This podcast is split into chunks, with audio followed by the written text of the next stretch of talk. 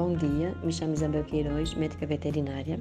Vou falar resumidamente da leishmaniose visceral canina, que é uma zoonose.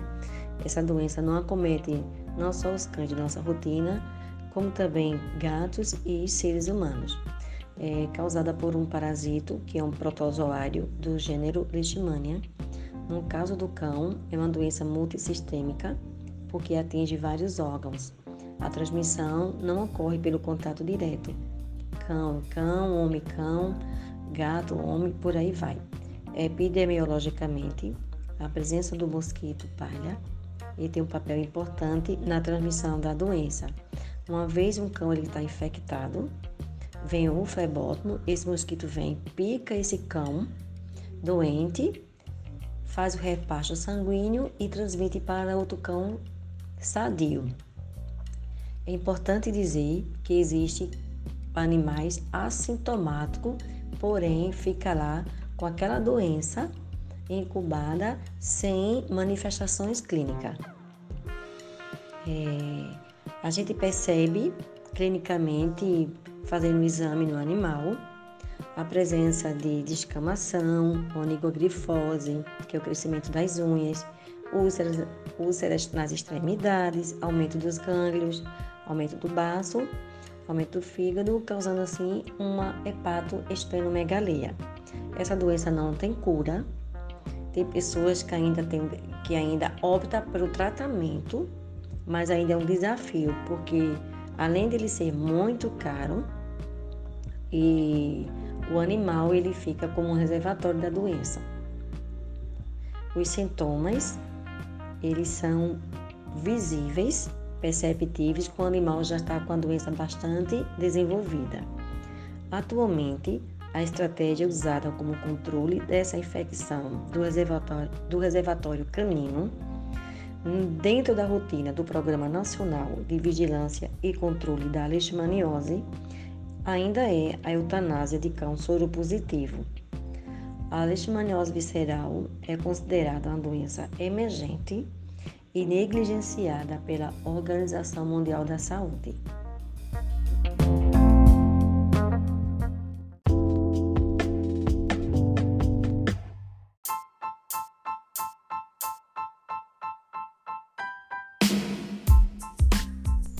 Meu nome é Williams Licera, sou agente de combate a endemias e digitador de programas. Falar um pouco do programa que usamos é, para leishmaniose visceral.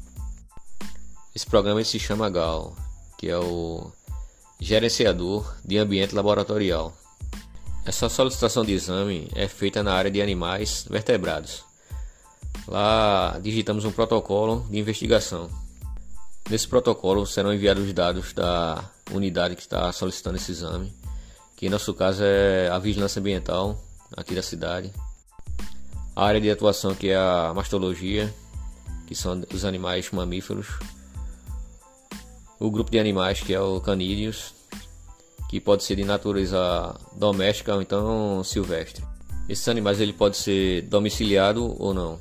É, também colocamos a identificação e as características do animal, é, como o nome do animal, do proprietário, o endereço, o sexo do animal, a classificação etária, se ele é filhote, jovem ou adulto, a idade, a cor da pelagem e a raça.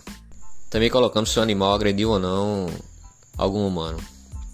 O tipo de abrigo, se é intradomiciliar ou peridomiciliar.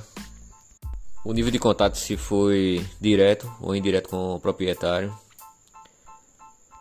Também colocamos o tipo de material biológico que vai ser usado para esse exame, que no caso é o soro retirado do, do sangue do animal. Colocamos também a data e a hora que foi coletado esse sangue. E também colocamos o tipo de exame que será o para leishmaniose visceral. E por último, colocamos uma observação se foi feito ou não o teste rápido. Se o exame deu positivo nesse teste ou não. Por fim, encaminhamos, encaminhamos essa solicitação para o LACEN, que é o Laboratório Central de Saúde Pública Dr. Milton Bezerra Sobral e lá esse exame será encaminhado e realizado pelo LABEND, que é o Laboratório de Endemias de, de Pernambuco. É, depois de alguns dias recebemos o resultado desse exame e sabemos qual procedimento a ser feito após esse resultado.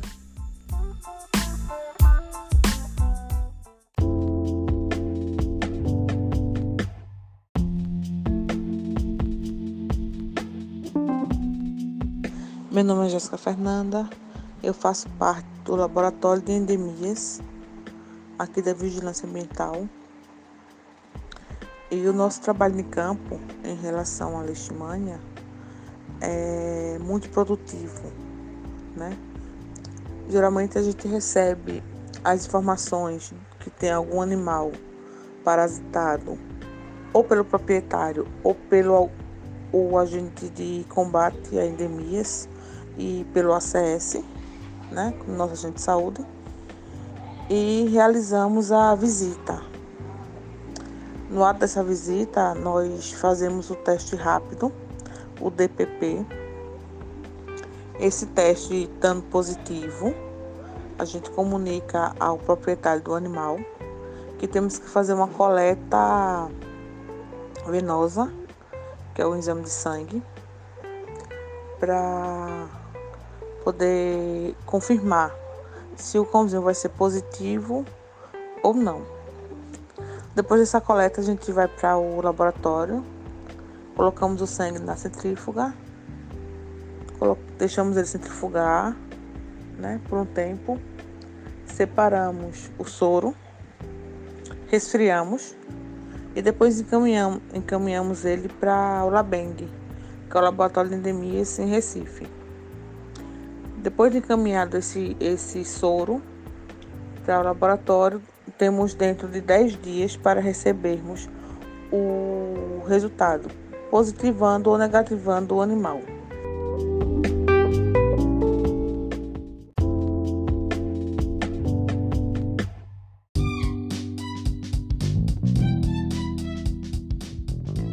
Eu sou Gerandson Freitas, gerente da Vigilância Ambiental do município de Limoeiro.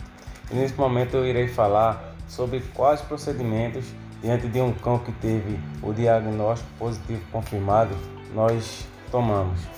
Todo cão com sorologia positiva, sintomático ou não, oferece com risco para a comunidade, pois carrega na pele o parasita Havendo feblótomo, o mosquito palha, onde há cães positivos, existem as condições para a transmissão da doença.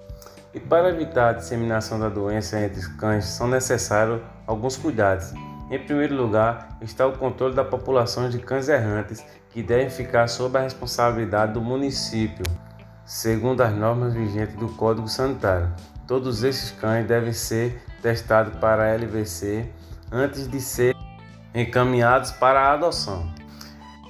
Em segundo lugar, estão as medidas de proteção para evitar a picada de flebótomos, com a telagem de canis individuais e coletivos sobretudo canis de clínicas veterinárias, abrigos,